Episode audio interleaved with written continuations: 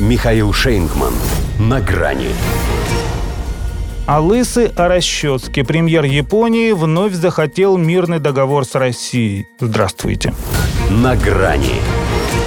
Его бы устами, да уже бы автобиографические мемуары литературным рабам надиктовывать под условным названием «Как я провел Японию» и стал ее самым проамериканским премьер-министром что в его случае равносильно самым непопулярным, потому что антирекордный личный рейтинг в 24% оставляет ему безоговорочную легитимность только на одно действие – на политическое харакири, но Фумио Кисида не из таких. У него партия его, либерально-демократическая, угодила в финансовый скандал таких оглушительно эпических масштабов, что на государственном флаге даже солнце их восходящее еще больше покраснело. А он в парламенте, лишь слегка извинившись, все одно опять программную речь толкает. У него из-за махинаций с партийной кассой четыре внутренние фракции, включая его собственную, из шести распущены. Четыре министра и шесть замов уволены, а он деятеля из себя мирового уровня строит. У него прокуратура Токио продолжает расследование, обещая новые громкие разоблачения, а он в стиле «кто о чем, а лысый о расческе» вновь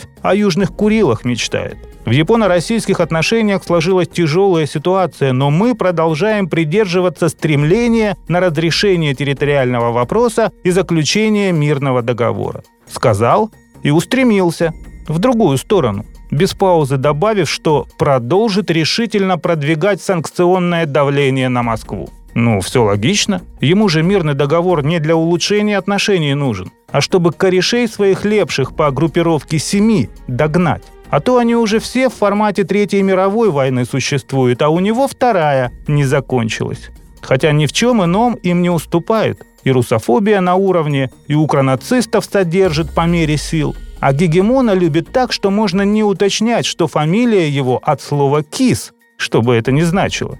Вылизывает старому маразматику все вплоть до самых темных пятен истории. Мало того, что сам напрочь забыл, кто бомбил Хиросиму с Нагасаки, так еще и тех своих, кто не знал, а там теперь таких все больше – ловко подводит к мысли о том, что малыш с толстяком могли звучать только по-русски. И вот этот деятель рассчитывает на мир с нами на своих условиях. Даже у Володьки Завитушкина в эпизоде «Ах, так это моя невеста, мамуля», у которой мальчик и три девочки, ни за что было меньше оснований для отказа, чем у нас, ибо нагрешил Фумио с запасом. При этом мы прекрасно понимаем, чай не звери, что для всех послевоенных японских элит мечты об утерянных островах – это общее место. Однако это наше место.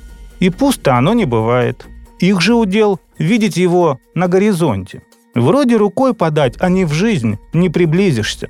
Только если вооруженным глазом. Но если он будет слишком вооруженным, на чем настаивает Кисида, предлагая добавить изрядную дозу милитаризма их и так уже скорее формально пацифистской конституции, то можно остаться еще и без глаза.